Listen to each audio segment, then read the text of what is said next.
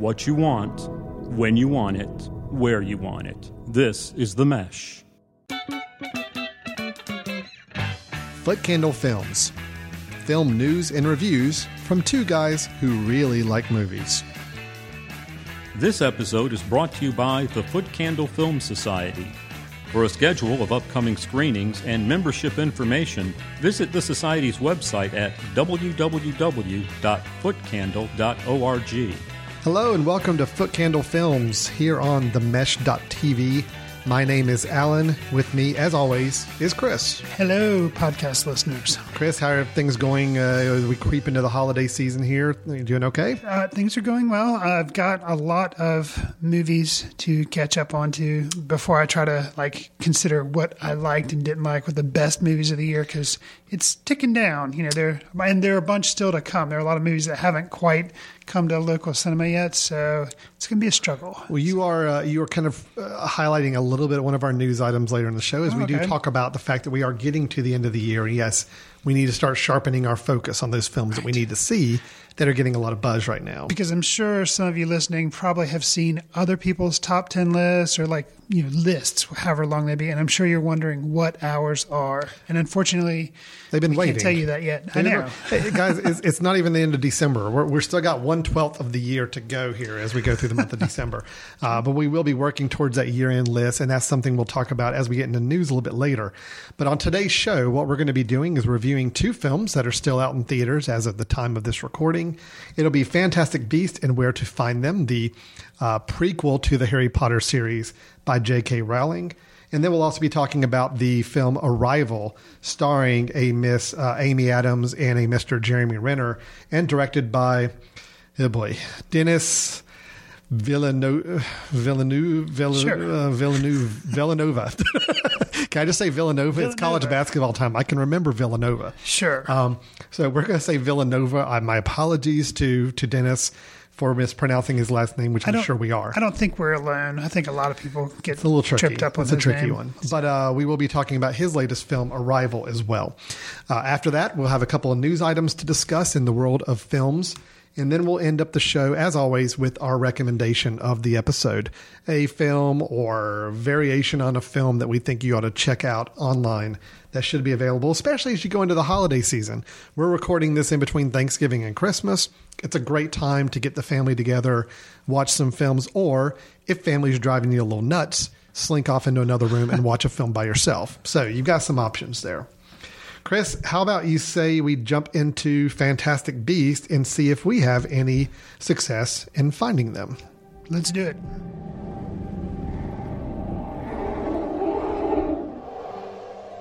You've known for 24 hours that an unregistered wizard set magical beasts loose in New York. Yes. Where is this man?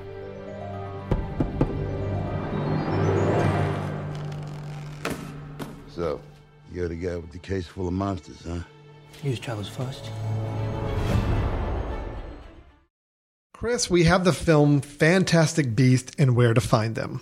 Uh, this is directed by David Yates, who directed the last several Harry Potter installments. I think he did from the fourth one on. Am I thinking correctly with that? Something like that. I'm not sure. I know he didn't do all of them, but yeah, he definitely directed. Maybe the last Goblet couple. of Fire through the end of the series. I think that's right. I know he at least did the last three in a row, if not four in a row. Gotcha. So he became kind of the standard bearer for the Harry Potter series after going through Chris Columbus, uh, and then you had uh, Cuarón, and then you had, um, um, gosh, that may have been it.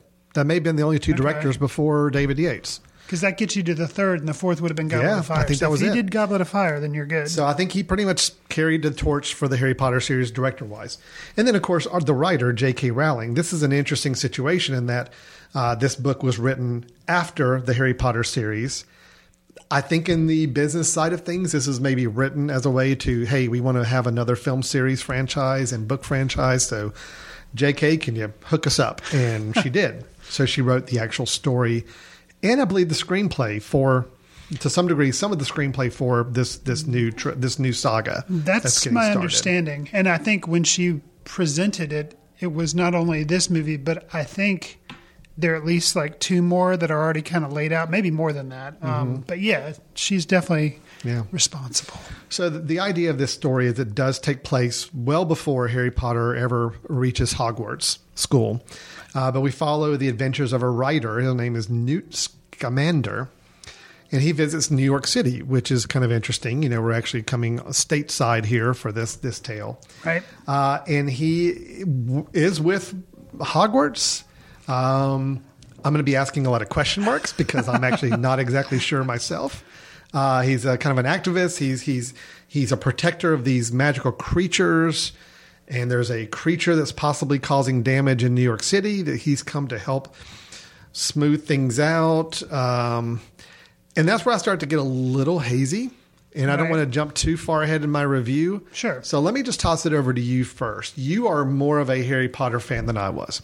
Yeah, I, I read all the books. You read all the books, you saw all the films. Yep. I honestly stopped with number three, film wise. Huh, I have seen clips of the other films Okay. when they're on TV in the background, but I don't pay attention to them. And my wife read several of the books to our oldest son when he was growing up. Got you. Uh, when he was really young. And I've picked up p- bits and pieces. Sometimes I would read a chapter or two, but I wasn't really into the books either. Sure. So you and I are approaching this film from probably very different perspectives. I'm very interested to hear your take on this film, knowing that it is a continuation or a uh, pre- prelude to the stories that you know very well from the books. Uh, does this continue what you wanted to see in a Harry Potter film series, or did it take a uh, a turn for the worse? You know, it, I'm sure there have been other instances of this, but of like, you know, something that was a book series and they made movies and then they created a spin-off that had nothing to do like, you know, I, things like this have been done, but keeping the original writer in mind and it was kind of her idea or I don't know if it was her idea, but she wanted to make the money, but having her such heavy involvement in this new venture, like kind of, you know, going back in the prehistory, it's really interesting and I think I liked the Harry. It goes without saying. I mean, we've talked about it before on the podcast. I've liked the Harry Potter books. You know, I'm a big reader, and I think did the movies in my mind match up to the books? Well, you know, sometimes yes, sometimes no, but it was still fun. I still enjoyed seeing the movies. This movie was really interesting because you can tell that J.K. Rowling had a lot to do with it. I mean, because it's her kind of sensibilities and kind of some of the quirk, and of course the ridiculous names. I mean, Newt Scamander.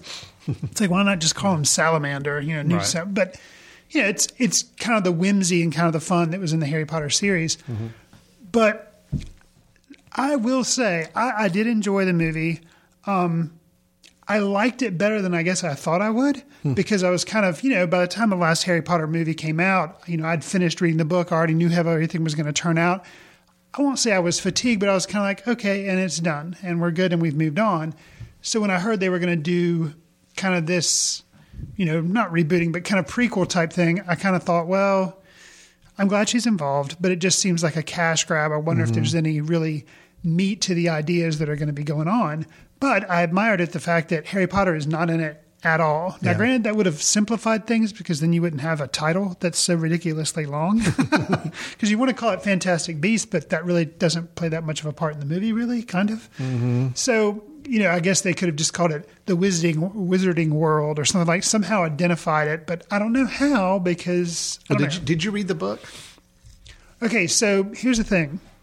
With this movie, my understanding was the book came out maybe like a day or two before the movie hit theaters. Oh, wow. So nobody has. Oh, nobody. Okay, No, so no, it wasn't a people reading the books and then expecting the movie. Really, the movie was like a fresh new thing for anybody. Well, if anything, it. it's kind of like um, back in the day. You know how they, they had the Star Wars movies, and then you would go to B. Dalton's. Okay, most of you out there probably have no idea Oh, what B. know B. Dalton's, Dalton's. is or Oh, Walden yeah. Books, but you would walk in and you would see like Star Wars, and it would say the novel by so and so, Novelization of it. and then you're like, oh, cool. So there's a book, but basically they just take the screenplay and kind of change a couple. Okay, things so and there turn was it into not a book. a novel written. This was really it was this it was the movie was written and a book came along with it as a written form of the, the Correct. movie. But the idea was movie first. All right. And now, okay, this is where it gets really complicated and really nerdy. Mm-hmm. This character, Newt Scamander, and the book that he is I guess writing during the Yeah. course of this because he's like doing research for this book that he's going to make. It is a textbook. It is used at Hogwarts and referenced So by that's the big Hagrid and by Hermione. Yeah, Yeah. so it's like this was talked about, but that was kind of it, you know. But Sure. then it was like, oh, well, how can we make another movie? She's and she, I guess she said, well, here's a whole Somebody interesting subplot, right? Right. And wouldn't that be an interesting thing, like the Yeah. making of this book, and then you could follow the pre Yeah. Harry Potter days. So enough meat there.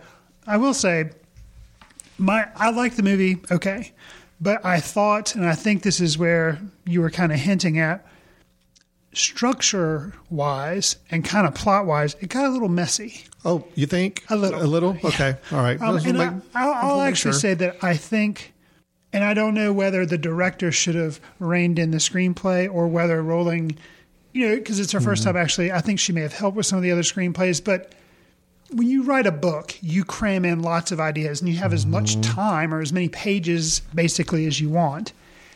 And this movie had a lot of interesting ideas.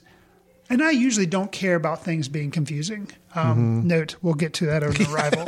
uh, so this actually feeds That's into our next review. teaser for That's our right. next review. um, you know, and I've gone many times like, I don't care if I'm confused a lot of times. I like to be confused. I can be surprised or whatever. And I kind of give movies credit sometimes, even if the all the pieces don't exactly fit, as long as they make kind of an effort sometimes. Yeah. But this movie, I felt like it was kind of like they were rushing. oh, They were rushing Yes. too much. You know, it's like Way okay, too we'll, much We'll give you another seven movies, J.K. Yes. Rowling and David Yates. Take, take your time. Take your time with it. I'm, And yeah. I think I can kind of narrow this down to the fact that there is a shadowy bad guy here, um, and his name is Grindelwald. Oh, the one that is is just mentioned Right. sporadically throughout the film. Right. Yes, Grindelwald. And you see articles of newspaper in the very beginning trying to Yeah. clue you in, like, okay, we're taking you way back before Harry he's not Potter the bad starts. guy. Well, okay, not we're not going to get into spoilery stuff, but he is not the considered the main bad guy for the duration of the film until you find He's a out sh- he's a that shadowy figure. He is a shadowy figure that actually has some involvement throughout the film that you you find out about later. Now, that being said, I don't know anyone. Now, granted, I haven't talked to everyone in the United States. I don't have time for that research. But in my car going home, Yes. you know, overall sentiment between my wife and my kids was, oh, yeah, we liked it. And then my daughter kind of said, well, what do you think, Dad? Which she always do, tries to nails me down. I try to be generally positive about movies Mm-hmm. that I know she's going to like because I don't want to like shatter her dreams. But I said, well, you know, I thought it was dad. a, I thought it was a little confusing sometimes, maybe needlessly so. And she kind of echoed that. And then I started to give examples. And then everyone in the car kind of piled on. Yeah. And it's not that they walked out thinking, "Oh, this is a terrible movie. once you start this is a about it. Fantastic Four or something." Yeah. But the example I gave was the shadowy character of Grindelwald. I pretty much knew what was. I felt like I pretty much knew what was going on with him from the moment the movie started. Mm-hmm.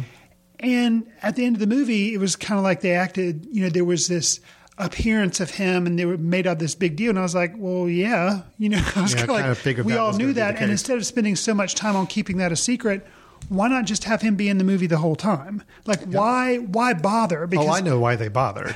because it's a cool way to have a cool cameo at the Well- end and make it like a big surprise thing. When you're right, I, I thought it was very predictable. Uh, anyway, I, I, I'll, I'll, I'll Well- get to my stuff here in a second, but yeah, I get where you're going with that. It was a, uh, it was made confusing and messy, needlessly so. Right. When there's several ways this could have been simplified and still been a very enjoyable movie. And I think, you know, the Harry Potter movies, there usually was kind of a reveal or a surprise. Mm-hmm. Like, you know, in the first movie, I'm not spoiling anything, it's been a long time, guys, where Voldemort was hiding out. He was hiding out in that teacher. One of the he, teachers Yeah, there, he yeah. kind of possessed the teacher. And you got little hints throughout the film that somebody might be a little askew, and they were kind of leading you to believe maybe maybe Snape was kind of the one channeling him. Right. But it was still kind of a little bit of a surprise when it's like, oh no, it's this guy, and I'm like, oh, cool, okay, that's that's a nice little surprise. And in your favorite Prisoner of Azkaban, Mm-hmm. same type thing. They had, you know, there's um, Harry Potter's like uncle or whatever, Mm-hmm. his godfather, and they say, oh, he's an Azkaban, he's bad and everything. But it turns out he's actually not, and Right. he kind of helps save things. And Those are nice cinematic surprises and plot twists that make you think differently about the characters. And I think with this, you know, they were so concerned about keeping the Harry Potter world, which I think they did fine with. They had enough of the magic and the terms, and you know, the Muggle this, and oh, it's called a No-Maj in America. Fine, and they referenced Hogwarts a little bit, and the fact that Newt Scamander is now the base, the main character, that mm-hmm. does you know it. Yeah. It tied enough, but some of the things like the whole red herring and the whole Grindelwald thing, I feel like was a misstep for this movie. They could have just let it be, let well, it be a movie. somebody that Instead is maybe twist. made. Well, the problem is, and again, I'm dancing all around this, but the Sure. problem with that whole the whole antagonist, the whole the villain, is that it's it's made out pretty clear early in the film that this one character who's posing as a certain good person is not a good person. That's that is pretty much explained, I think, fairly like midway through the film. Mm, oh, so yeah. then to have that person then be turned out to be someone different It's like who cares? why? Yeah. Why not just hey, all along this was this bad person, and you know why there does have to be another reveal later on? That's where it, it to me got just a little pointless, and it's almost like well, we could have one big name actor, or we could have two playing this part. How cool would that be? And have a really cool cameo at the end, and that I thought that was just a little pointless. Um, and yeah, and I will say that I'm I'm still on board to see these other movies. It's an interesting Okay. world. I still like Harry Potter. I'm still fond enough of it, but the cameo that seems to lead to what could develop in the next movie, I'm kind of scared of because that seems like it could drag it down I'm further. I'm- you on I- I- this movie, I you know, I think it was.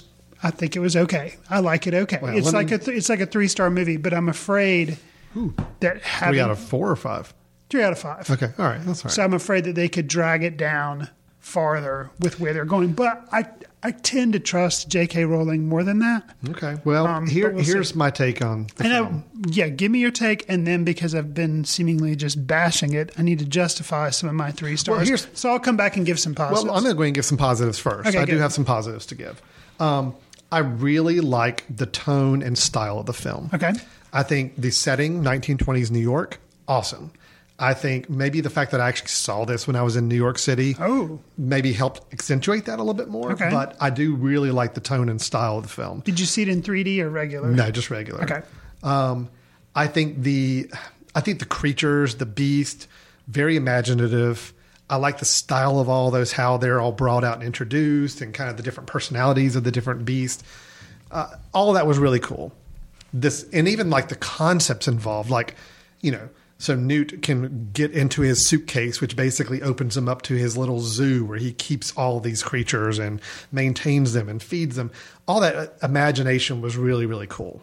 So I like the concept, and I like the tone, and I like the style. Scene wise, I will say I think the Central Park scene, which was kind of an action scene with one of the beasts, I thought was pretty fun. Uh, it was enjoyable. It was kind of exciting to watch.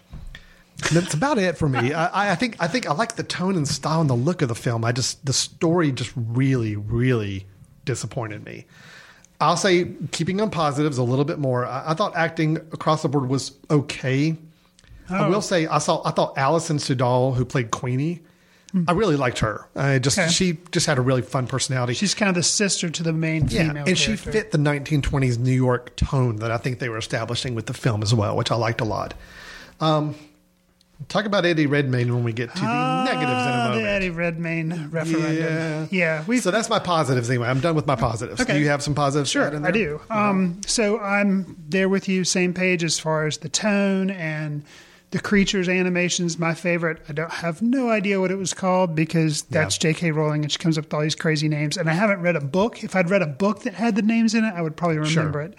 Um, but it was the major beast that they kind of centered around was creating a lot of havoc in New York and was kind of like the dark force. I'm, it's, I'm going to call it smoke in a bubble. Yeah. Mhm. Okay. So right. that's not what the creature's name Yeah. is, but it's like this dark force that's kept in like this bubble thing and floats around and gets out and creates all sorts of craziness. Um, I liked our introduction to it down in kind of like you said, um, Scamander Zoo. Yeah. And then, you know, you see it kind of out in the wild, out in New York and all this Mm-hmm. kind of crazy stuff. And it plays a big part in the end. I, I liked the animation, the theory behind it. The action scenes, yeah, I was Yeah, I was okay right. with. You know, for such a big movie and it going more towards like crazy action that could have been more chaotic, especially as it like rampages through the city. It worked. I thought it was done well. David Yates, you know, did a good job with it. Um, you called out the actress who played uh, Queenie. Mm-hmm. I'm going to call out. I really, really liked uh, Katherine Waterston, who Yeah. Mm-hmm. played her sister Tina, who was kind of the, I mean, main actress and kind of, I guess, love interest for Newt Scamander. We'll see where that storyline goes. But they, you know, play off each other. She, She she, was, arrests. she was good. she arrests him because he's in New York City illegally and all this kind of stuff. So Is she that what of happened? Is that, that okay? I'm sorry. Just yeah. I gotta try to piece this I mean, still. that's yeah. He's there with Beast, and she kind of arrests him She because arrests him he's an unregistered wizard. You're supposed to register when you come to New York City. right. Okay. So, um, so yeah.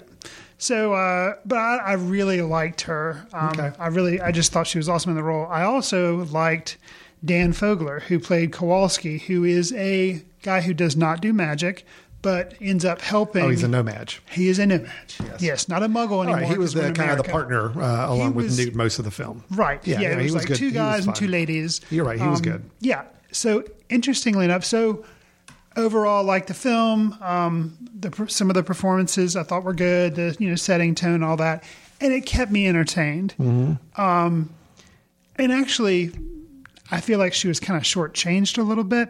Samantha Morton, who plays basically she's this person who is you know it's kind of like holding the Salem witch trials in New York City. She's very outspoken, says wizards Mm-hmm. Very are, anti-wizards enemies. and- yeah, and she's like all going around.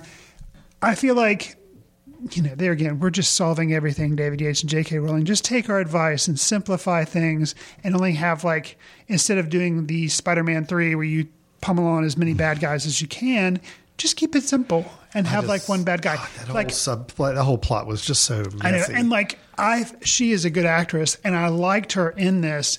But I feel like they kind of pushed her to the background, and that was a mistake. They should have just let it be more of like she was the menace of the movie. Um, yeah, or and they- something. I, I don't know what they could have done to fix all that. Yeah. her her role, um, the whole Barebone family, which is Ezra Miller, was like, you know, a young, the oldest boy in the group. Yeah, he was Yeah. Credence, and it's like.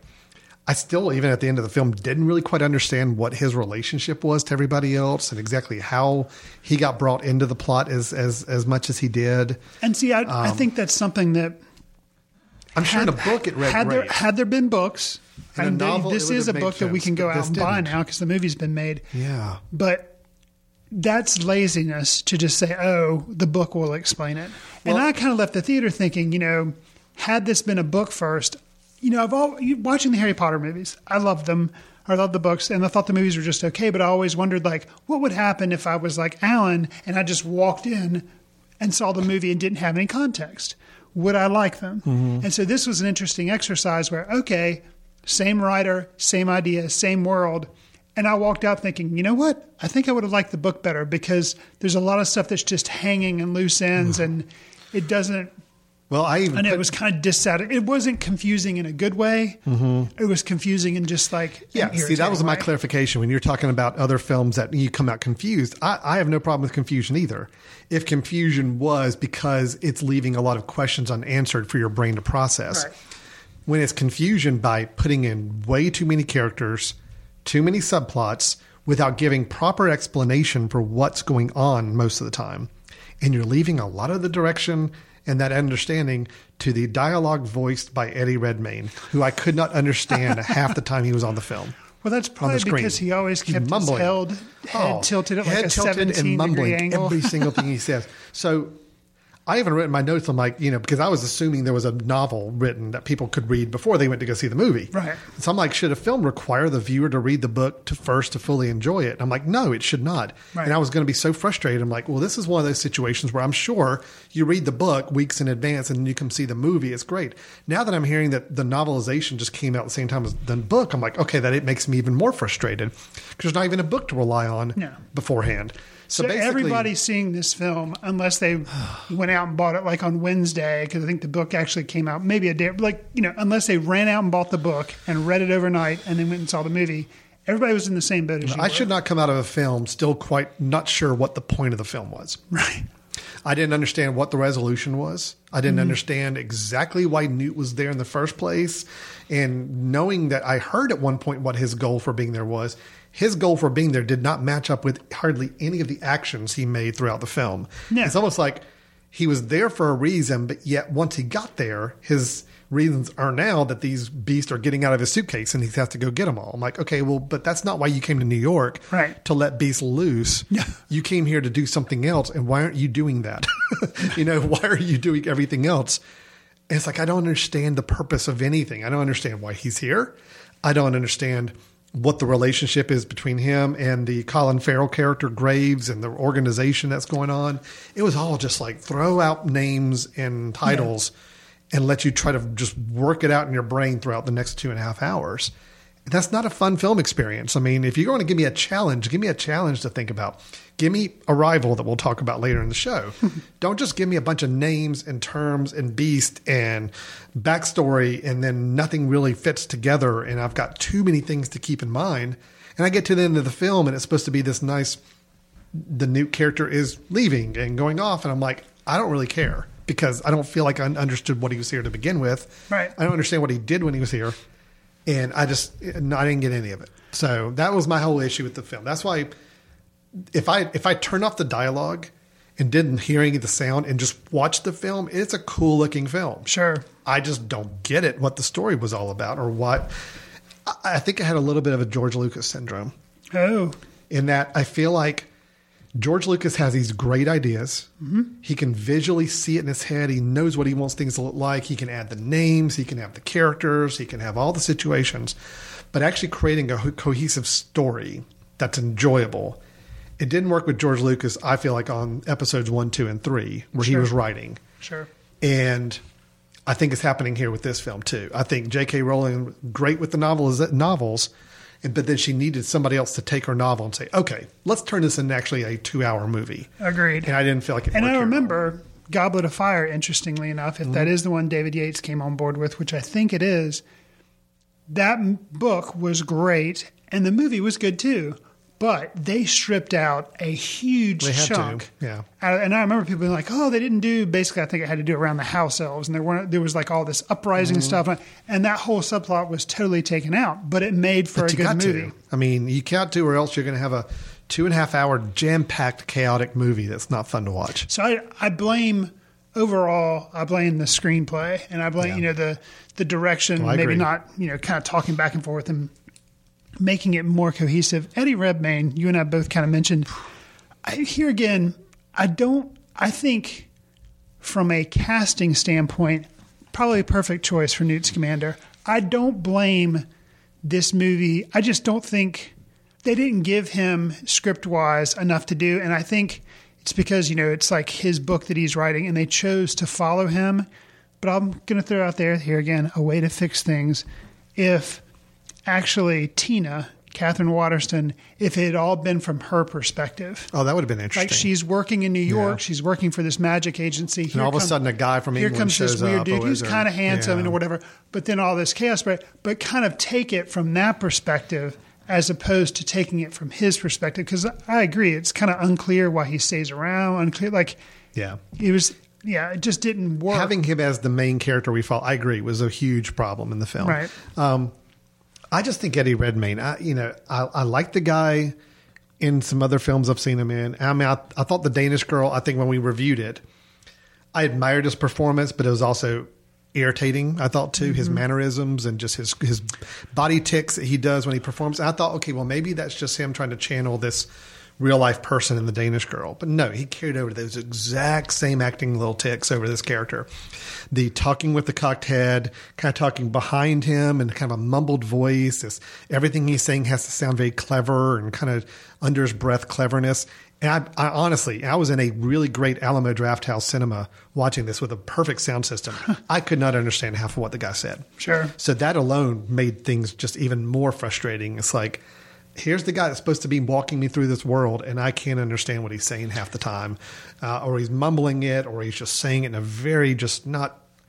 It's just not a way it's going to communicate and resonate with an audience very well. I don't feel like. Well, and I yeah, I think he's a good actor, but his delivery and the way he chooses to do certain things, I kind of take issue with. I'm on the same page with you, and actually, my wife, who had watched The Danish Girl with, and both of us were kind of like, uh, okay with the movie. It wasn't you know didn't bowl us over, but after she one of the things she piled on in the car, like I was mentioning, the kids were throwing out things, I was throwing out things, but she said, Eddie Redmayne, he's basically just doing the Danish girl as Yeah. a wizard. Oh, yeah. I mean, like, it's- well, you know, and it's just The only time I've seen Eddie Redmayne be different was uh, Jupiter Ascending. Okay. Okay, that was over the top crazy, and I kind of liked it. It was like annoying. Man. It was annoying, but at least he was doing something different. He was doing something different. It was like a whole different actor there. Right. And I mean, like, hey, you know what? The movie was nuts, and his performance was nuts, and it it didn't work for me. But at least I admire the guy was doing something very very different. You know, he acting just, wise. I think if he had just dialed his performance, and maybe that's, they signed him on to be this, you know, outside of the box, really quirky, crazy guy to, and Newt Scamander. And if he'd actually just been normal, yeah. you know, and have all the magic and the creatures be all crazy, but he's very just normal. I there's just- nothing there's nothing fantastic about Newt Scamander. It's all his beat. But instead they made him too whimsical and like I Yeah. he was kind of hard to understand. I agree. He he was going for whimsy when the story didn't need him to be whimsy. Everything else in the story brought the whimsy. He didn't need. He could be the grounded force to walk us through it, but it was just so hard to follow. And I think that's guy. why I responded so well to Tina, who was magical, She but was she was grounded. grounded. Yeah.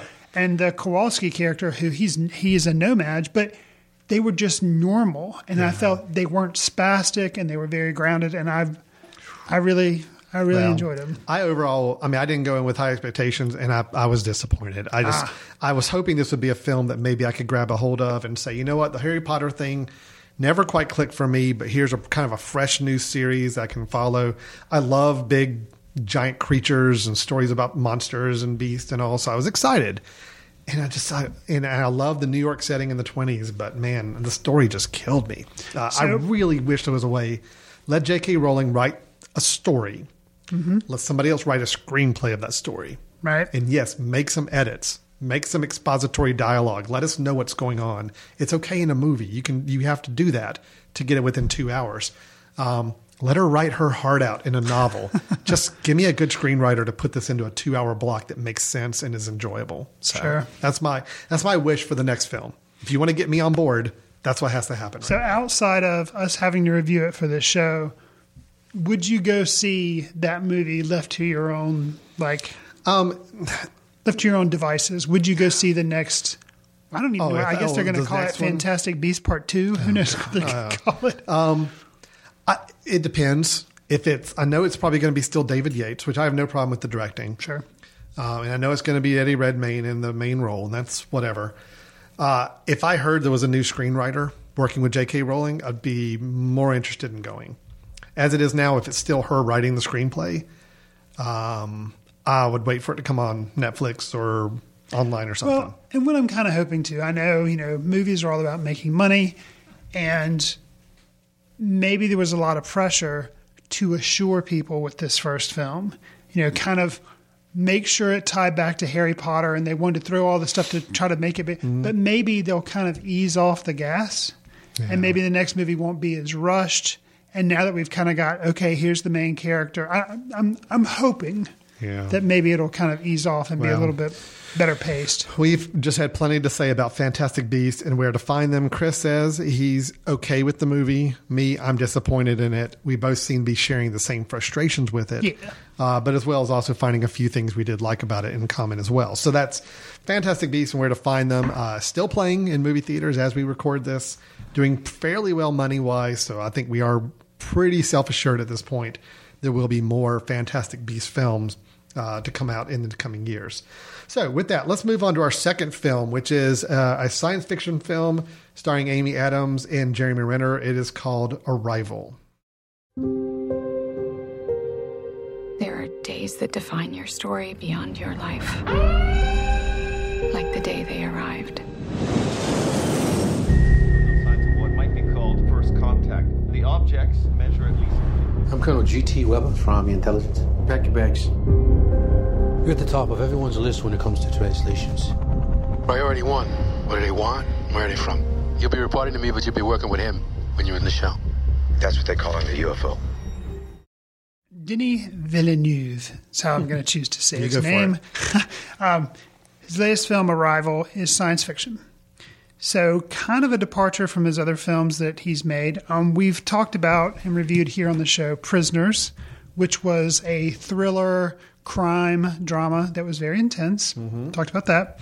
Then I don't know whether we reviewed it on the show, but I recommended it, and I think you also recommended or caught up with it. It was a movie that came out called Enemy, starring Jake Gyllenhaal, which is a very psychological, also thriller about a guy who has kind of a doppelganger going around, and then for some reason there are also giant spiders at different Yes. places in the movie. Which Um, but that comes back to play. But anyway, go right, ahead. Yes. So you know, very very interesting um, movie. Both those movies favorably reviewed or liked by us.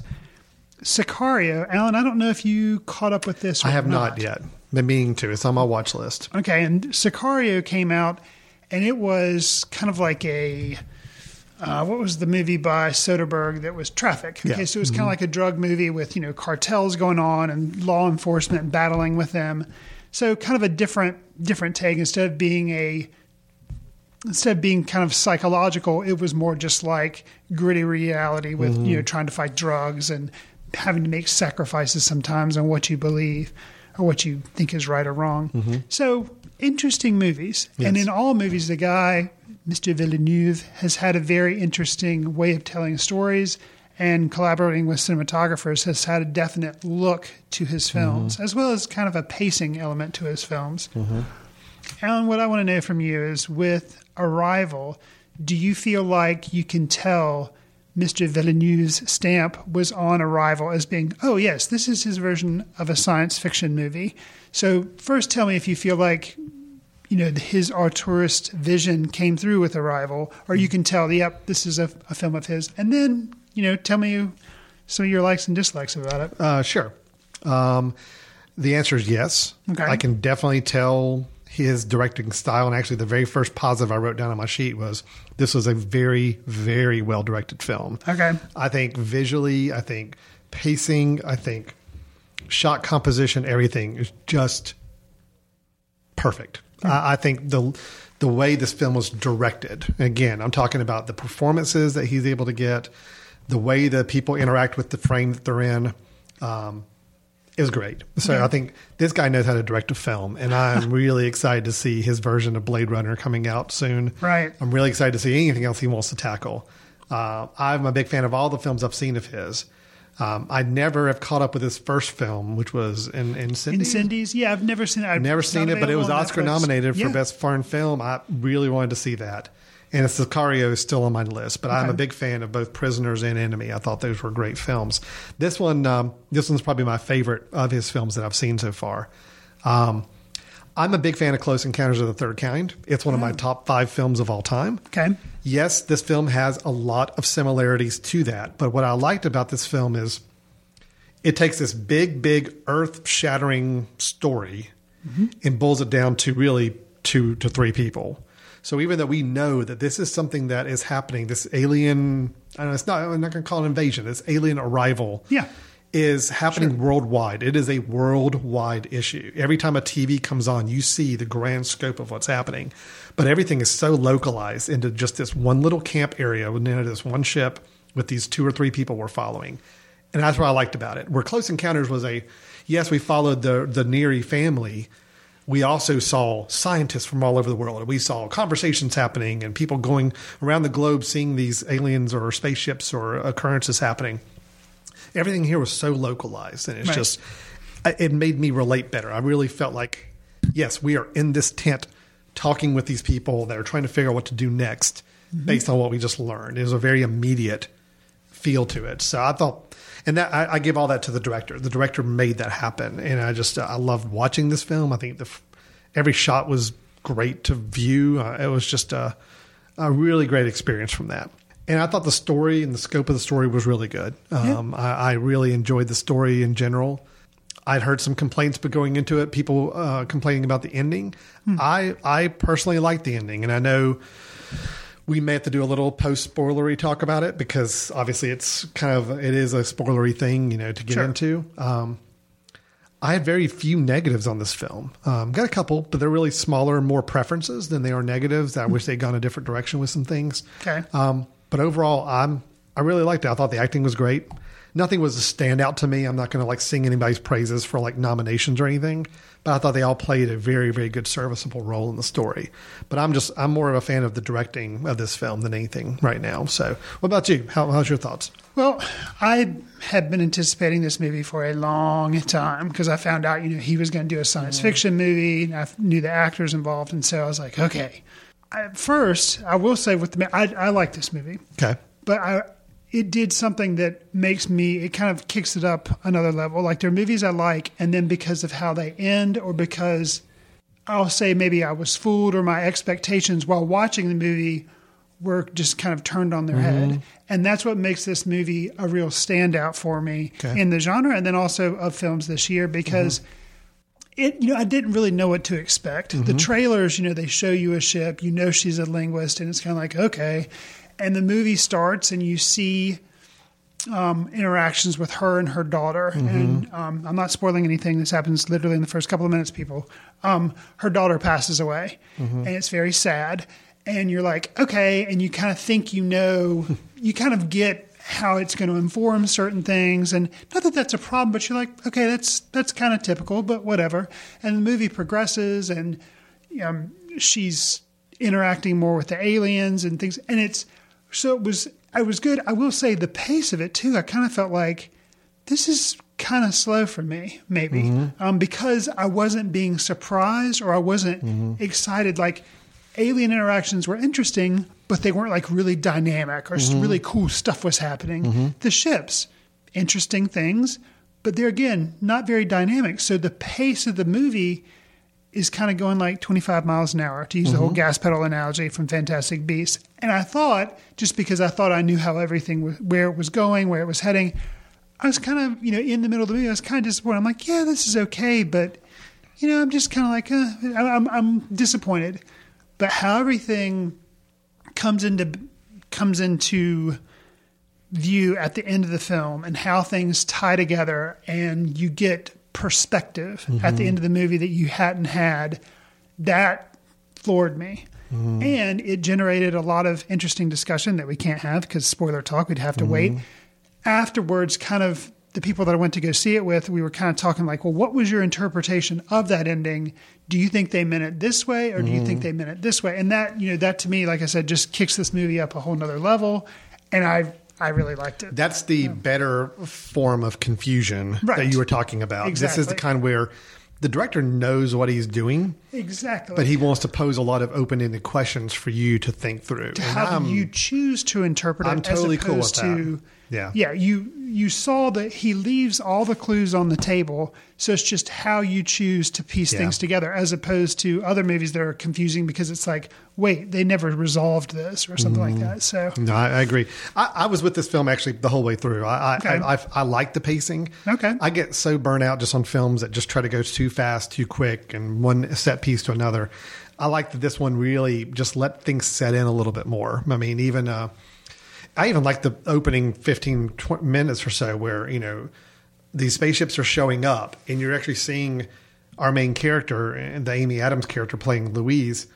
You actually see her kind of going through still her job and it's like as a teacher and it's like all of a sudden there's like nobody showing up for her class and it's like you know it's little things that it's like yeah that would totally happen if this Right. was going on like nobody would show up for their college class Right. everybody would be at home watching tv or on their cell phone and it's like little moments like that just let us kind of tiptoe into the story a bit more and then you know she gets picked up and rushed off to the alien site and then it does kind of go to a little bit quicker pace for a little bit a little bit but even the whole dialoguing with the aliens was a very slow, drawn out process, which is what it would be if you're doing this. I mean, you're not going to walk up, see an alien, and he's going to say, Oh, here's everything I want to tell you in one time. It's like they got to try to figure it out. And it's, you get a little bit of the frustration they get in that, okay, I just heard a word, but yet I'm not hearing the whole story. I don't know what that means. So it's frustrating.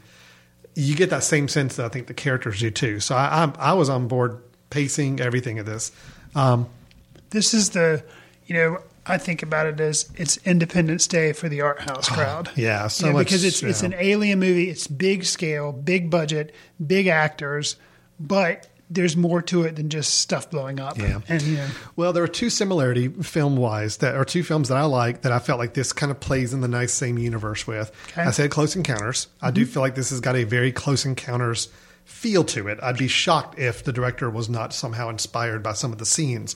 Just the dialogue communication where they're trying to communicate with aliens. I mean, that is so very typical.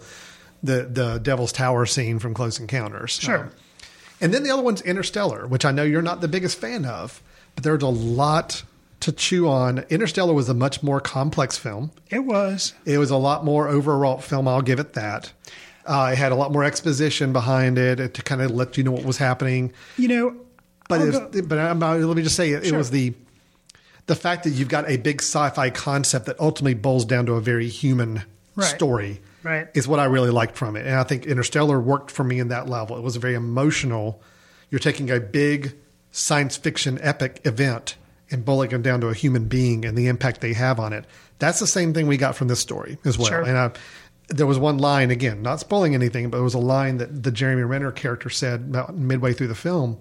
He's talking with the Amy Adams character just outside the spaceship, just relaxing for a little bit. He made the comment and said, "You know, it just seems like everything that's happening is just about you and I." It's like I know he's saying that more of a everything's kind of focusing on the two, but I'm I took that as yeah, that's what this movie is really just kind of eventually about these two Right. and I really that really resonated for me. So I I keep it in that same family of Interstellar, Close Encounters of the Third Kind, and this film to me create these great sci-fi stories that ultimately still come down to human beings that drive the story. So Yeah, and I, I, I've probably said this before. I need to give Interstellar another chance um, because it sounds stupid, but I think the reason I know one of the reasons the movie affected me differently, or I didn't like it as much, and was a big critic of, because I felt like I kind of knew where it was going the whole time, mm-hmm. and you know, I guess kind of like if you see the usual suspects and you already know kind of what the what the joke or what the end thing is, Yeah. then it kind of takes away from your enjoyment of the movie. Mm-hmm. So not going to see it in, seeing it a second time, I think maybe I would be rewarded by some of the things you talked about, the Yeah. human aspect, and I think there were, were some parts of that movie that I did like. Whereas this movie, I kind of didn't know where it was going. Mm-hmm. I was fortunate enough that I was kept in the dark about the ending and everything and how it shapes up. So hopefully, listeners, if you haven't seen Arrival yet, um, you're encouraged from what Alan and I've said that you do want to go see it, and you'll have a similar experience. no, to I what think we've had. it's, it's I will say the one thing that I wish could have been done differently. and It's not a fault of the Oh, yeah. film; it was a fault was of the marketing. ah, okay. I, I think the shot, and this is again happens in the first 20 minutes of the film, the shot where the Amy Adams character is being helicoptered to the spaceship site, Yes. and you have her see the spaceship for the first time, to me, could have been a Jurassic Park first time you see the dinosaur moment. Because if you recall, back when Jurassic Park first came out, when we had that first scene of them driving up to see the big, huge, whatever the dinosaur is, the really big dinosaur, the first one we see. Right. And it was kind of breathtaking to see that first shot. To me, the shot of the spacecraft, the first time we see it, it's en- how enormous it is and also how kind of odd it is. Yeah. Would have been such a great shot if we hadn't seen that spaceship already in the posters and movie trailers already for this movie. To me, that ruined it. You know, it's like Yeah. I wanted that sense of just awe to like look at it the first time and be like, oh man, look at A, how big it is, and look at how weird shape it is and just odd looking it is. But again, as we're flying up to it, I'm like, well, I totally know what the spaceship looks like, and there it is. That shot would have been so impactful if it hadn't been for some of that getting out in the marketing. And it's just a shame. Again, not a fault of the film; it's a fault of how the the film's marketed. Um, Yeah, and I, I hear what you're saying, and I agree. Um, seeing it on the big screen, if you can still make it to the theater, it Oh. does make it at least cool because you Oh, still get more of a sense of scale. but I just would have been so much better if you didn't know what it looks like already. So yeah, I can. Because I it's can kind it's like Jaws. It's like Jurassic Park. I mean, you went into these films and you didn't really have a perfect image of what you were going to see. You didn't see the shark for the longest time, and when you did, it was kind of like jolt jolt to you. right. Jurassic Park, yeah, there were some of the dinosaurs in their marketing, but you never saw that big money shot of the big giant dinosaur the first time they see it. Um, that was that was a shame. And it's not a fault of the film. It's just a shame the way it was handled. The only nitpicky thing I've got is Oh, okay. um, only me nitpicky thing I've got. nitpick. It's just, and this is I can't say much about this without getting into spoilers, Oh. but I think the scene that is kind of the linchpin scene has to do with the president of China Okay. and the Louise character. okay. I thought that shot, that scene, and that dialogue could have been handled better to make even more impact on how the, it played into the story. Huh. The way that Amy Adams played her character in that scene, I felt opened it up to more where you could pick apart this theory of the film, as Mm. opposed to it really helping reinforce what the film was doing.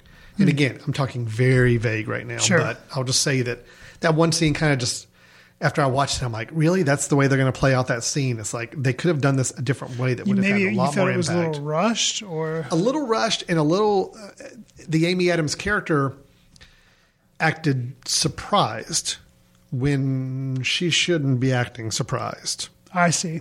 Okay. The surprise on her face added, I think, to more confusion than necessary for the film.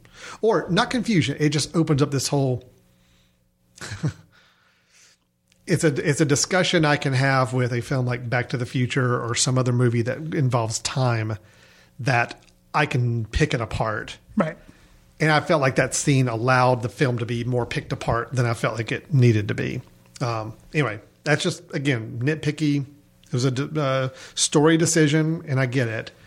I love the concept around the ending. I just felt like the execution could have been a little tighter on how they played it out. Well, and I understand what you're saying, and yeah, I, I totally get what you're saying, and I think that there again, not to beat the dead horse that is Fantastic Beasts, but we're going to something like that because the rest of the movie of Arrival is working so well. Yeah.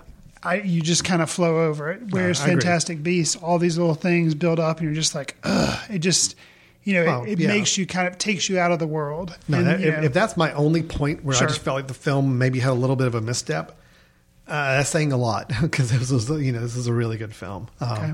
No, I, I I think it's great. I uh, it is my favorite of Villeneuve's films right now. I really liked Prisoners. Um, this is overshot it as my favorite of his. Enemy I liked. I'm more head scratching with Enemy than I am anything, but that's great. I like that. Um, I thought the it was interesting. There were a couple call, couple callbacks to Enemy in a way. Um, I thought the design of the aliens yeah, I could see that. very similar. And there was one scene. It was like a dream sequence. Short's dream sequence here in Arrival where she's Hmm. Oh, talking yeah. and then Yeah, yeah. something appears out of the corner and it was like, oh man, that is just like the ending scene in Enemy. Well, so uh, you know, a lot of directors, you know, you catch on board with them one film, and then they may have kind of a roller coaster ride, or then you get disappointed. You know, with different directors, different stars and stuff. With Villeneuve, I feel like I caught him, and he's been doing nothing but going up and up Mhm. and up in the roller coaster. Yeah. Prisoners, I admire, but I don't typically like like the suspense thriller. and it, like, it wasn't your it wasn't your cup of tea. it wasn't in my wheelhouse, Yeah. you know, and it was well made and well shot and well acted, and Yeah. But you know, it was And see, I troubling. like it was it. It troubling because it, connected dealt well. with kids and like you know, It was a also- tough one to watch. It was it was a tough watch. No, I, and it was a one timer for me. Yeah, sure. Enemy loved it. Yeah. um, it was weird, but loved it. And so this just keeps getting. Sicario was Well, okay. he's got a great mixture. I mean, look at his film filmography so far. He's gone from some very, you know, enemy being a very thought provoking and very like kind of very thoughtfully confusing and thoughtfully like meaning to keep you off guard of where it is. Then you got Prisoners, which is pretty straightforward, but it's also kind of gritty and just Yeah. dark and a lot of human uh, interaction and uh, discussion about human behavior. Um, Sicario, you already described pretty well. And Now you've got Arrival that's got both sci-fi and it's got some very interesting thought thought provoking elements to it. Yeah. uh, I'm I'm I'm loving what he's doing, so it's great. And I definitely want to check out. Here's hoping Blade Runner just keeps going up. I hope so. I really right now. My feeling is they've picked the best person they possibly can to do a Blade Runner film. I would agree. I mean, it's his to mess up at this point, you know. Um, so anyway, that's uh, that's Arrival doing better than expect, expected in the box office, which is good. It stuck around a lot longer than I think people expected it to in the in the movie uh, theaters. It's stuck around a lot longer than I expected it would Yeah. because I walked out and I loved that movie, but because of what it asks of the viewer, because of the pacing, I thought, you know what? I don't think this thing's going to do very well. I think people are connecting But with it okay. I'm so glad. they're doing all right. So that's Arrival. So uh, we recommend both of us wholeheartedly recommend you definitely go check out Arrival. Absolutely. So let's take a quick break, uh, Chris. We're done with our two main reviews. We'll take a break. When we come back, we'll hit some movie news and we'll wrap it up the show with our recommendation of the episode. Stay tuned. You're listening to Footcandle Films. We'll get back to your show in a moment. Just a reminder you're listening to The Mesh, an online media network of shows and programs ranging from business to arts, sports to entertainment, music to community. All programs are available on the website as well as through iTunes and YouTube. Find out more at themesh.tv and give us feedback on what you like. And now, as promised, back to your show. Welcome back to Footcandle Films here on the mesh.tv. Before we get into the rest of the show, just a quick reminder that this is a podcast being hosted on the mesh.tv website, which is T H E M E S H dot TV. And you can go to that website at any time and not only uh, learn more about our show and check out past episodes, but you can also find out other shows on the Mesh Network. It is a podcast network. And if the word podcast freaks you out, don't worry. You don't need an iPod. You don't need any kind of real special thing to do to listen to these. These are free audio or video programs that you can subscribe to using a app or website or any other vehicle to uh, to listen to these things. If you got an iPhone, there's a podcast app on your iPhone. You can just search for Footcandle Films, hit the subscribe button, boom, you're off and running. Same thing goes for anybody on the Google Android phone or any other kind of operating system. If you just uh, don't want to deal with the mobile stuff and just want to go on our website and listen to a show at a time, go to themesh.tv, search for Footcandle Films, or find us in the drop down menu, and then just click play on one of the episodes you want to listen to. And you got it playing right there on your computer. Nice and easy. We want to keep it as open and comfortable for you guys to listen to all the shows you want to. So we do encourage you to check out past episodes and uh, also check out other shows on the Mesh Network uh, when you have a moment. So, Chris, let's jump right back into our show. We did a review of Arrival, and before that, Fantastic Beasts and Where to Find Them. We're definitely much higher on Arrival, uh, lukewarm to negative on uh, Fantastic Beast. Right. But in the intro, uh, our little banter before we got into a review, you're talking about kind of the year end, kind of getting to close to the end of the year. Yes. This is about the time a lot of critics start putting together their best of list. Uh, you know, it's between now and late January is kind of the hot time to do your year end list. Right. You and I have not gotten there yet. There's a lot of films we still want to catch up on. There's a lot of films, unfortunately, because of kind of where we are. We're not in a major metropolitan city. Uh, some of these films we won't be able to see till January or February, unfortunately. However, I wanted to kind of open a dialogue with the fact that we do have some film critic association starting to name their winners already for the year. And this gives us a little bit insight as to maybe where some of the Oscar discussion may be going.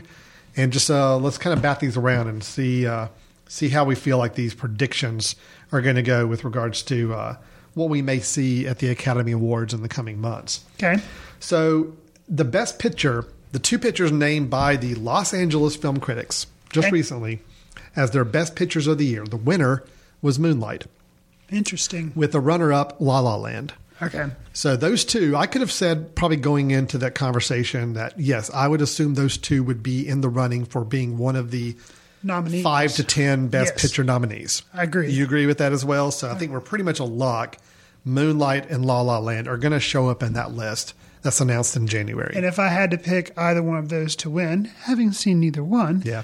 I would think probably La La Land, um, just because it seems like it's, It's going to have been seen by more people, and it's not as heavy. Not that Moonlight's not a good film, but just I think a lot of times usually best pictures have to do with numbers of people who have seen it. Also, importance of subject matter, which Well- would tend to think Moonlight, but And I love the fact that we're yeah we're talking about these films having not seen Having not seen them. at all. But um, odds are La La Land being a musical and more of a classic Hollywood style. Oh, that's true. You think about The Artist a few years ago. That was a Mm-hmm. black and white silent film throwback to old Hollywood. Sure. And it was Best Picture. And I kind of feel like La La Land's playing in that same that same garden right now. It's let's have a very classic Hollywood trope film, but done in modern day with a little bit of an interesting twist to it, and see what happens. Um, so I would not be surprised to see La La Land be the best picture this year at all. Okay. Um, but having those two in the list absolutely makes sense at this point. Um, so that's their best picture and runner up. Uh, best director is the same situation Barry Jenkins for Moonlight and Damien Chazelle for La La Land. Okay. So, um, so again, I think we'll I got a feeling we'll probably see both of their names in best director running as well. Okay. Now, Best Actress, um, Isabella Huppert for Elle and for Things to Come. Now, I'm familiar with Elle. That's the Paul Verhoeven film. Uh, it's a little bit of a rape revenge film, but also kind of a psychological film behind it. Okay. It's gotten some good reviews, and her performance, especially, has been really lauded. I don't know things to come. Are you familiar with that I've heard the title, but that's it. That's all we've got as well. But she's being she won best actress for both of those films. So in Hmm. other words, she was just given an award for kind of having two really good performances this year. Okay. The runner up, and I'm curious about this one. I know you haven't seen this film, but I think maybe you've seen a film related to it. Is uh, Rebecca Hall for Christine? The film Christine is her the dramatic story of the newscaster who actually commits suicide on on uh, on the air. Right. Didn't you just recently see a documentary? Or am I thinking not thinking correctly? A No. documentary about this. No, I've seen a lot of documentaries, but and we'll get to that in my pick. Um, but I have not seen this one. Okay. Um, I have heard of the story, have heard of it. Um, There's a documentary about this, Right. And then there's this this actual Dramatic dramatic scene. well. Well. Rebecca Hall's getting a lot of acclaim for her role as Christine, and I'm I don't know how I feel about watching the film. I'm not Yeah. eagerly excited about the subject matter. It seems like a really tough watch, but I'm interested. I'm curious about it, if nothing else. Sure. Uh, Best Actor. The winner was Adam Driver for Paterson, and that is the latest uh, Jim Jarmusch film. Here again, another film that we haven't seen. Yeah, we haven't seen Paterson, but that's Jim Jarmusch's new film with Adam Driver in the lead. The runner up was Casey Affleck for Manchester by the Sea, which is another one we still need to catch up on. Yes. As you can tell, we're woefully behind at this point. But they do it on December. purpose, I know. They cram them all in the last month or so here. Um, because they want things to be top of mind when it comes to award season, as opposed to something like Hail Caesar, which came out in February of last Mhm. year. Yeah. We talked about um, Alden Ehrenreich, Yeah. however you say his name, the guy who played Toby in that. It was great. But will his performance now be remembered at all? You know, because it didn't come out in November or Unfortunately, December. no. Yeah. So Yeah, so that's uh, best actor and actress. Um, looking at a couple others. Okay, here's one you'll be happy to hear. Um, best screenplay, the winner, Yorgos Lanthimos for The Lobster, awesome. which I'm totally down with that. So uh, the runner-up was Kenneth Lonergan with Manchester by the Sea. Sure. Um, supporting actress was Lily Gladstone with Certain Women. That was the uh, um, Kelly Reichardt Kelly film? Reichardt's new film. Yep. And then Michelle Williams, runner up with Manchester by the Sea. Uh, See, you're just depressing me now because we've seen all these movies this year that we've reviewed here on the show, some of which we really liked. Like we just none of talked, them are showing up we just talked list. about Arrival, which I was like, you know, that's a really good movie. Amy Adams did a really good job. She's been nominated for Oscars before, um, and I'm thinking like, yeah, this is this is going to be one of those movies that I won't have to run out and see at the last minute because you know I've already seen it. And now every single movie you've listed, I haven't seen. we haven't seen yet. I know. I mean, it's every single one. Uh, like, oh dear. best uh, supporting actor, uh, Mahershala Ali for, for uh, Moonlight. Okay. Who I really like him a lot. If you've ever seen House of Cards, I have. Uh, he he plays Remy in Okay. House of Cards. Okay. He's also in the Luke Cage Netflix series as Ah. the bad guy and really good. So I really want to see him in Moonlight. And then uh, Issey Ogata for Silence, which is the new Martin Scorsese film. And that literally just premiered out in LA no, or something. Yeah, there's, we won't see it for a while, but It'll probably be um, more like a January or February thing for us. Yeah, it's, it's but he got the nod as runner up for best supporting actor. And then the last one I'll mention documentary. Okay. The winner is I Am Not Your Negro, which I've heard of, but I'm not familiar with. Huh. Um, and the runner up is OJ Made in America. Okay. So See, it surprises me. that um, one you have seen. Here again, we'll get to this in my pick. um, if anything, I felt like this year when they announced the nominees for documentary, I felt like, you know what? I'm probably going to be good because I feel like I've seen so many of the big documentaries this year. I feel like this year is going to be a really tough year to win for best documentary because I think there are going to be a lot that are going to be Mm-hmm. really, really strong. Um, so it surprised me. I have not even heard of. It's a am not- civil rights documentary. Okay, And, I have uh, not heard of "I Am Not Your Negro." yeah. The one that I have heard of um, is Thirteenth, which is not civil Yeah. rights, but it's the whole you know discrimination, Thirteenth Sure. Amendment, and like there's a lot to it with that. So Now, yeah, keep in mind, all I'm reading are just winner and runner up. So there may have been a list of 10 or five, and it's very possible a lot of these other ones were on there. Huh, uh, but, you know, that's, uh, That was uh, that was the one that won and the runner up. Okay. The best foreign language, I'll mention one more, is uh, The Handmaiden.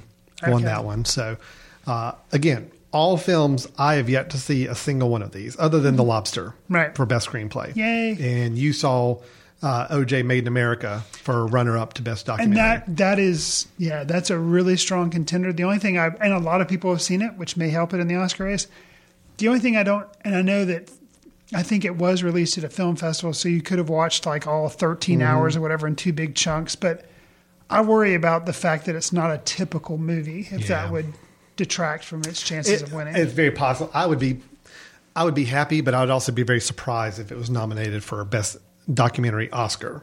Okay. Because I'd never heard of the documentary, the Oscars, nominating a very non-traditional format right film. you think you'd be surprised if it was nominated or if it won do you think it'll at Oh, least be oh, nominated? I'm going to be surprised if it's nominated. Really? Only because it's a you know it's a quote TV series True. unquote that Right.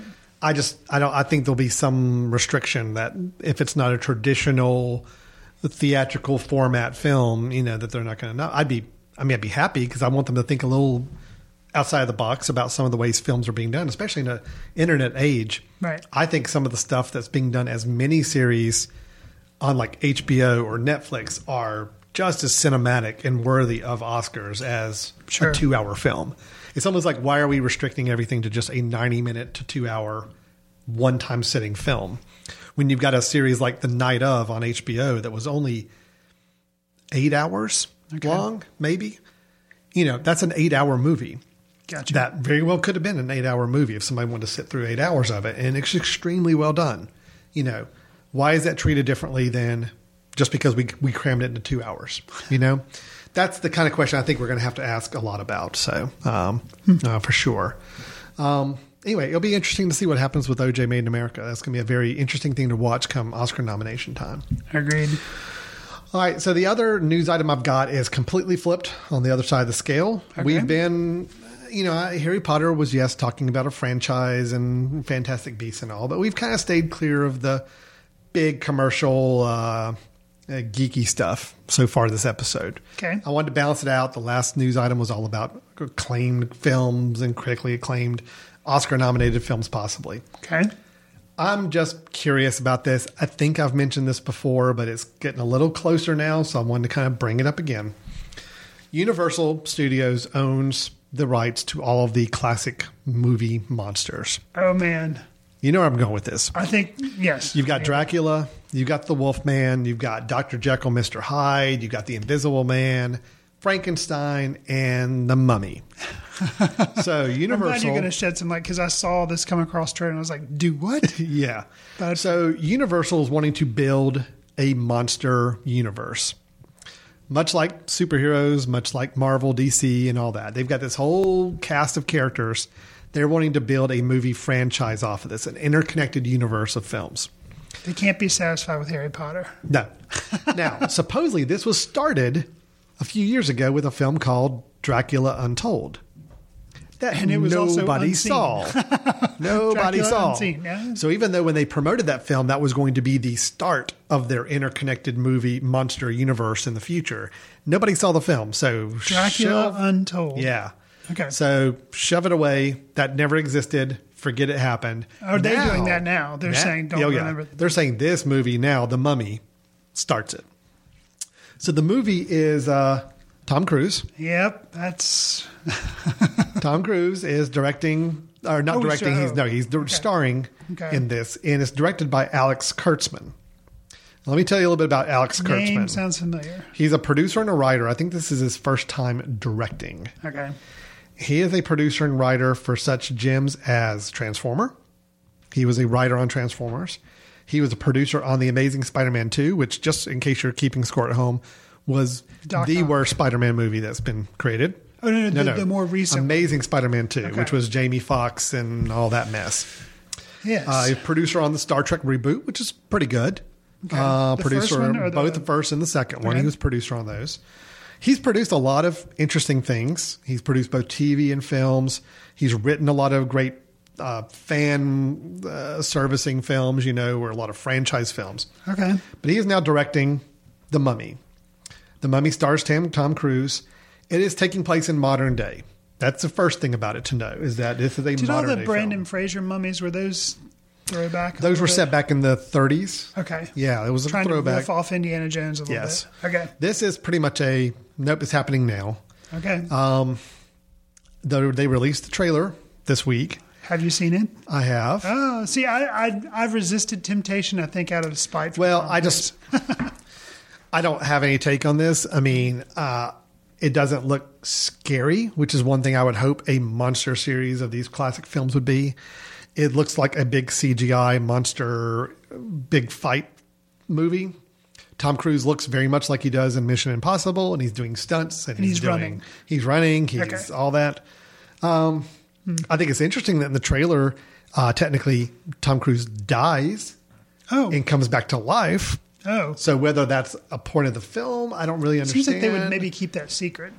You Not the fact so. that he dies, but the fact that he comes back. But he's life. not the mummy. He's like a guy fighting the mummy. Okay. And the mummy is actually female, which I think is cool. Hmm. Uh, Sofia Boutella as the mummy. And then you've got Russell Crowe in there as Dr. Henry Jekyll. What? Dr. Henry Jekyll.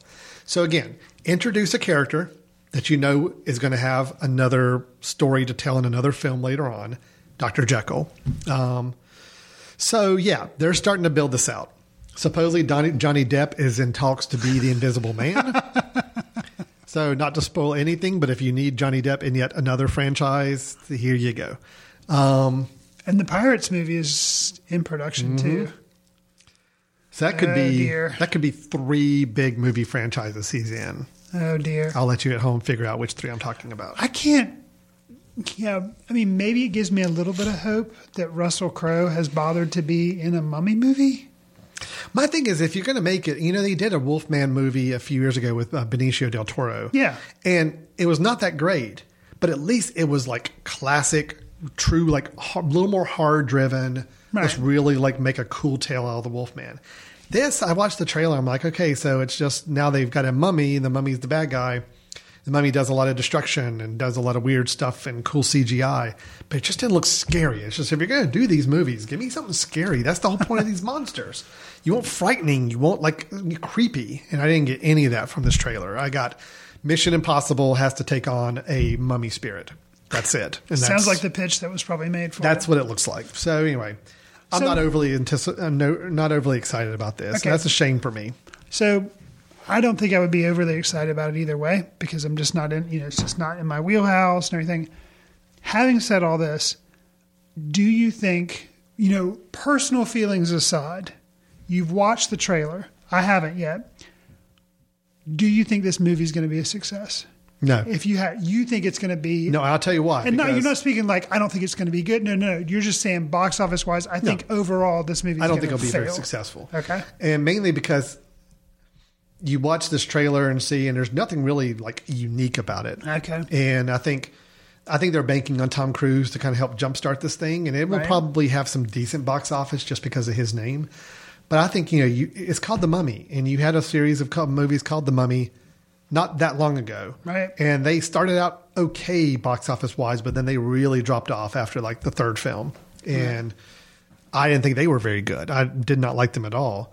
Um, I, I could see this being a bomb. I really could see this being a bomb, like a big disappointment that they're going to scrap all the other films they were going to make and kind of have to restart over again.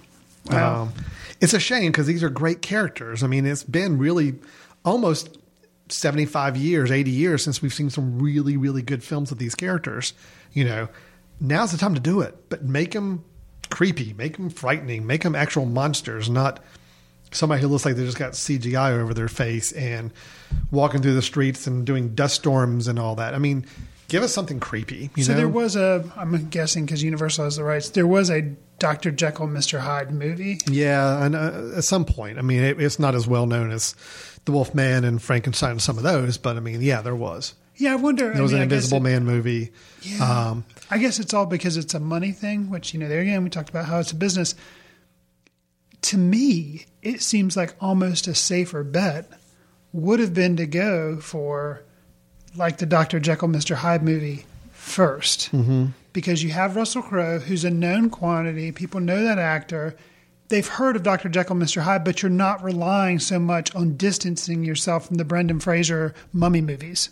You know what I mean? Like it seems like that, and then you could work in a Tom Cruise character or something, and then have the money. Like it just seems like I understand needing to reboot stuff, but don't have that be the first thing. Yeah, I, think it's an odd first choice. I agree with Yeah. you, and even the plot Or line. even like the Invisible Man seems like that could be Yeah. somewhere to go. But I'm I'm okay with them bringing it modern day because that does give an Yeah. interesting spin to it. You know, the, the plot line that we know of for the Mummy is um, it'll focus on a team of Navy SEALs on a mission to Iraq who infiltrate a tomb thinking it's housing terrorists, Oh. but it's a tomb, and they wake up the mummy, um, or they ha- it's housing a corpse, the corpses of grave robbers. So then you know you get that whole thing. Tom Cruise is leading this ensemble, leading the, the team, I guess. And they go in and they accidentally wake up the spirit. I get that. That's cool. Make it modern day. Start to have that be a chain effect where it actually kind of has a ripple effect to bring out other monsters of that era, modern day. I just and again the trailer. If the trailer was at all scary looking, I would be on board with it. But it's not. It is. It looks like it could be another continuation in my mind of the old Brendan Fraser films. Okay. and that's what I'm not really excited about. So anyway, could see that. um, so that's the Mummy. That's the Universal Monsters franchise trying to build out again. We'll see where that goes. Sure. All right, Chris, that's all the news I've got. So why don't we go ahead and wrap it up with our recommendations? This is a part of the show where Chris and I both bring out a film that we think you ought to check out, especially now going into the holidays. It's a good time to check up on some films that either maybe you missed, maybe ones you just need we think you should revisit, ones we've revisited lately and really want to bring back up some attention to. Anything goes.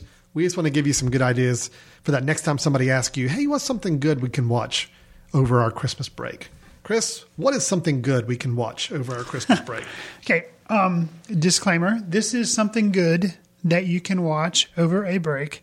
Um, however, not a family film. Okay, Um, good to know. Yes, uh, it is called. It's a documentary, and it's called The Witness, and it tells the story. I mean, of the brother of Kitty Genovese who was murdered. So William or Bill Genovese.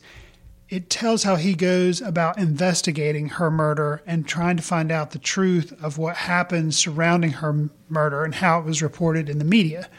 And the documentarian, um, James Solomon, followed Bill for a couple of years as he was just kind of taking it upon himself to interview people that may have known her, find out more about his sister because he was really young when she was murdered. Although she was a big influence on his life, he really looked up to her.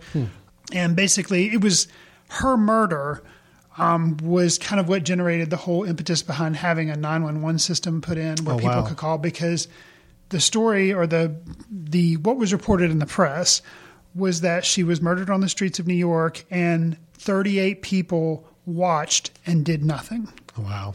Okay, so the 38, you know, that number being thrown around and how that was reported and how many people actually saw it or heard it. Like, it's so it's a documentary about media's role in reporting news. It is a documentary about a true crime event that did happen, but it's also the story which makes it interesting to me about this family member learning more about mm-hmm. the person who was murdered and kind of coming to grips with this is the story. This is how it affected my life at the time.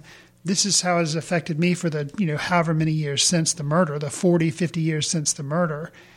And what I hope to accomplish by revisiting these facts, these things that happened over and over again, because at one point, this is one of my favorite parts of the documentary. It doesn't spoil anything, but at one point he's talking with his other family members, mm-hmm. and they're like, "Why are you? Why are you doing this? You know, are what is when is it going to be enough for you to let go of this thing that happened?" And you know, it's just a it's an interesting thing about kind of letting go and when is enough enough. Hmm. And I can't recommend it highly enough. It's a really good documentary, Wow, and it is one of the ones that I would kind of be surprised if at least it wasn't nominated, but for an Academy Award, this year's been a really good, strong year for documentaries. Yeah. We, you know, there's the one I already mentioned, Thirteenth. There's the 2 that Mhm. you mentioned. Mhm. Um, so I, I don't know, but you know, a film that I feel like has been talked about in critic circles that you might want to catch up with. It is available on Netflix, as Mhm. probably on other services as well. But it's uh, The Witness, and it came. I think it was actually worked on in 2015, but it was released in June of this year. So The Witness. I, I've heard about it, but I didn't, hadn't really gotten too deep into it. So, sounds interesting. Um, Yeah, I'll definitely keep an eye out for that one. Uh, mine's a little non traditional choice in that it's not really a feature length film. Actually, it's only uh, six minutes, maybe. Okay. Uh, just a few minutes long. It is technically an advertisement uh, for H and M clothing store, but and right away I'm just like, okay, it's a Christmas themed commercial, long short film commercial for a clothing store H and M. I have no interest. then I hear it's uh, written and directed by Wes Anderson. I'm like, You're okay, well, all right. This short film is not going to come up on the list of his best work ever done. But I'll tell you, in a time where the last film we had from him was The Grand Budapest Hotel, which was really great, and we haven't seen anything else from him since then, I'm perfectly happy to have a five minute short film from him to kind of tide us over until he gives, gives us his next film. So this is a film called Come Together. Uh, it has Adrien Brody in it. Um, and it's just a nice little simple Christmas story um, told in just a few minutes. It does have the typical Wes Anderson touches. The let's pan through across the windows of a train uh, with a single camera to kind of show what everybody in their different car compartments are doing in different windows. Right. Very Wes Anderson right away from the very beginning. But it's a nice little film. It's great. I mean, it's, you know, again, i- you put together the best work of Wes Anderson, this will not show up at the top of the list. but it's a nice little appetizer to just kind of keep us, remind us that Wes Anderson is out there. He's still working, and we can't wait to see what he does next. So come together. It's online, it's free, it's on YouTube. Just search for Wes Anderson Come Together, and you'll watch it. And get the family together. It's a fun little watch for a few minutes. You know, I I have been fortunate enough that I have seen it. I saw it come across the interwebs a week or so ago, and I clicked on it, watched it. You know, for me, who doesn't watch a lot of TV, and when I do, um, like sporting events, I'm highly irritated by all the ads because most of the Mhm. watching I do is on Netflix. Yeah. You know, for me to seek out an ad for a clothing store that I Mhm. haven't, I've seen their store. I've never actually bought any clothing from them, but for me to seek out their ad and want to watch it, good job H and M. Yeah. you know, good job on paying a director. That was money well spent because it made me interested in your product. I watched the entire uh, ad.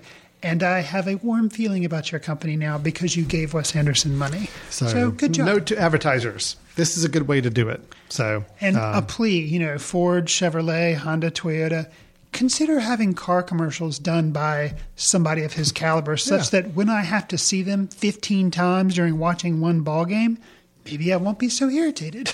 so could we have Denis Villeneuve, yeah, direct a the next Toyota commercial? That would be awesome. And take three or four minutes, and it take up the entire uh, commercial block during a game. I think that would be amazing. That'd be pretty cool, right? Absolutely. All right, advertisers, get on it. Right. Wes Anderson's calling you out. This is the way to do it. So very nice. so that is come together again. Christmas morning, you kind of open up your gifts. You're sitting back having a little uh, a little coffee or whatever. Put this on the TV. Let everybody watch it. It's like a little fun thing It's to watch. definitely a little fun thing to share with relatives. Absolutely. Absolutely. So that is our show. So the witness and come together, two different emotions to play with. You know, one a little more intense and uh, saddening, saddening. The other one a little more uplifting and happy. But they're both available for you to watch either online through Netflix, YouTube, whatever service uh, you need. So that's our show for today. The Arrival. Well, just Arrival. It's not The Arrival. It's that's the Charlie Sheen movie from the '90s. This is just Arrival. Right. Arrival. Fantastic Beasts and Where to Find Them. Come Together and The Witness. That's the films we talked about. Tom Cruise is in a Mummy movie. There's a lot of really big, critically acclaimed films that Chris and I have not seen yet. Maybe we'll get to review them before the end I of the hope year. so. That's kind of the summary of our of our podcast episode today. Uh, as always, we encourage you to reach out to us. And Chris, if somebody were so inclined, what methods and routes should they take? Well, you can drop us a line at info at themesh.tv. Tell us what you liked about the show, what you want us to review in upcoming episodes, or feedback about how we got something wrong, which, you know, I guess occasionally happens. Um, Alan mentioned previously that our episodes are at um, the website www.themesh.tv. You can find all the episodes that we've done, which we have tons of them now. Um, you can go back and listen to our review of the documentary Gleason, which came out earlier this year, that Alan and I reviewed that we both liked favorably, that could also be considered for an Oscar. But uh, that's yet another way. You can just go to the website and see our back episodes. Alan and I are also on letterboxd.com Mm-hmm. where we, you know, just basically keep a log of movies that we're watching.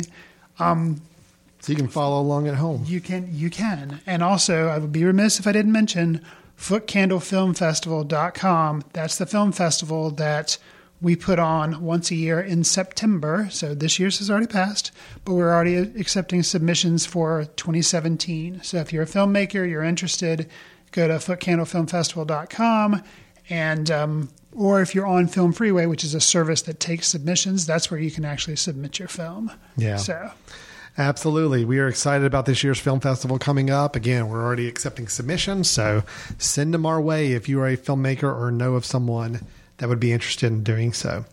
All right, Chris, we're going to go and wrap it up. Again, thanks for checking us out. Visit themesh.tv for other shows and episodes you can listen to.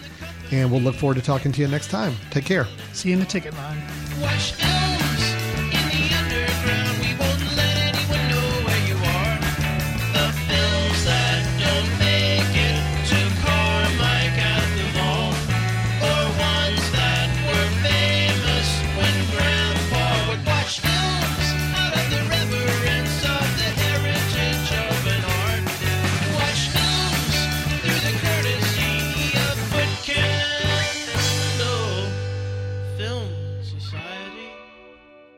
Special thanks to Carpal Tuller for the show theme music. For more about Carpal Tuller, visit www.carpaltuller.com. You've been listening to The Mesh, an online media network of shows and programs ranging from business to arts, sports to entertainment, music to community. All programs are available on the website as well as through iTunes and YouTube. Check us out online at themesh.tv. Discover other network shows and give us feedback on what you just heard.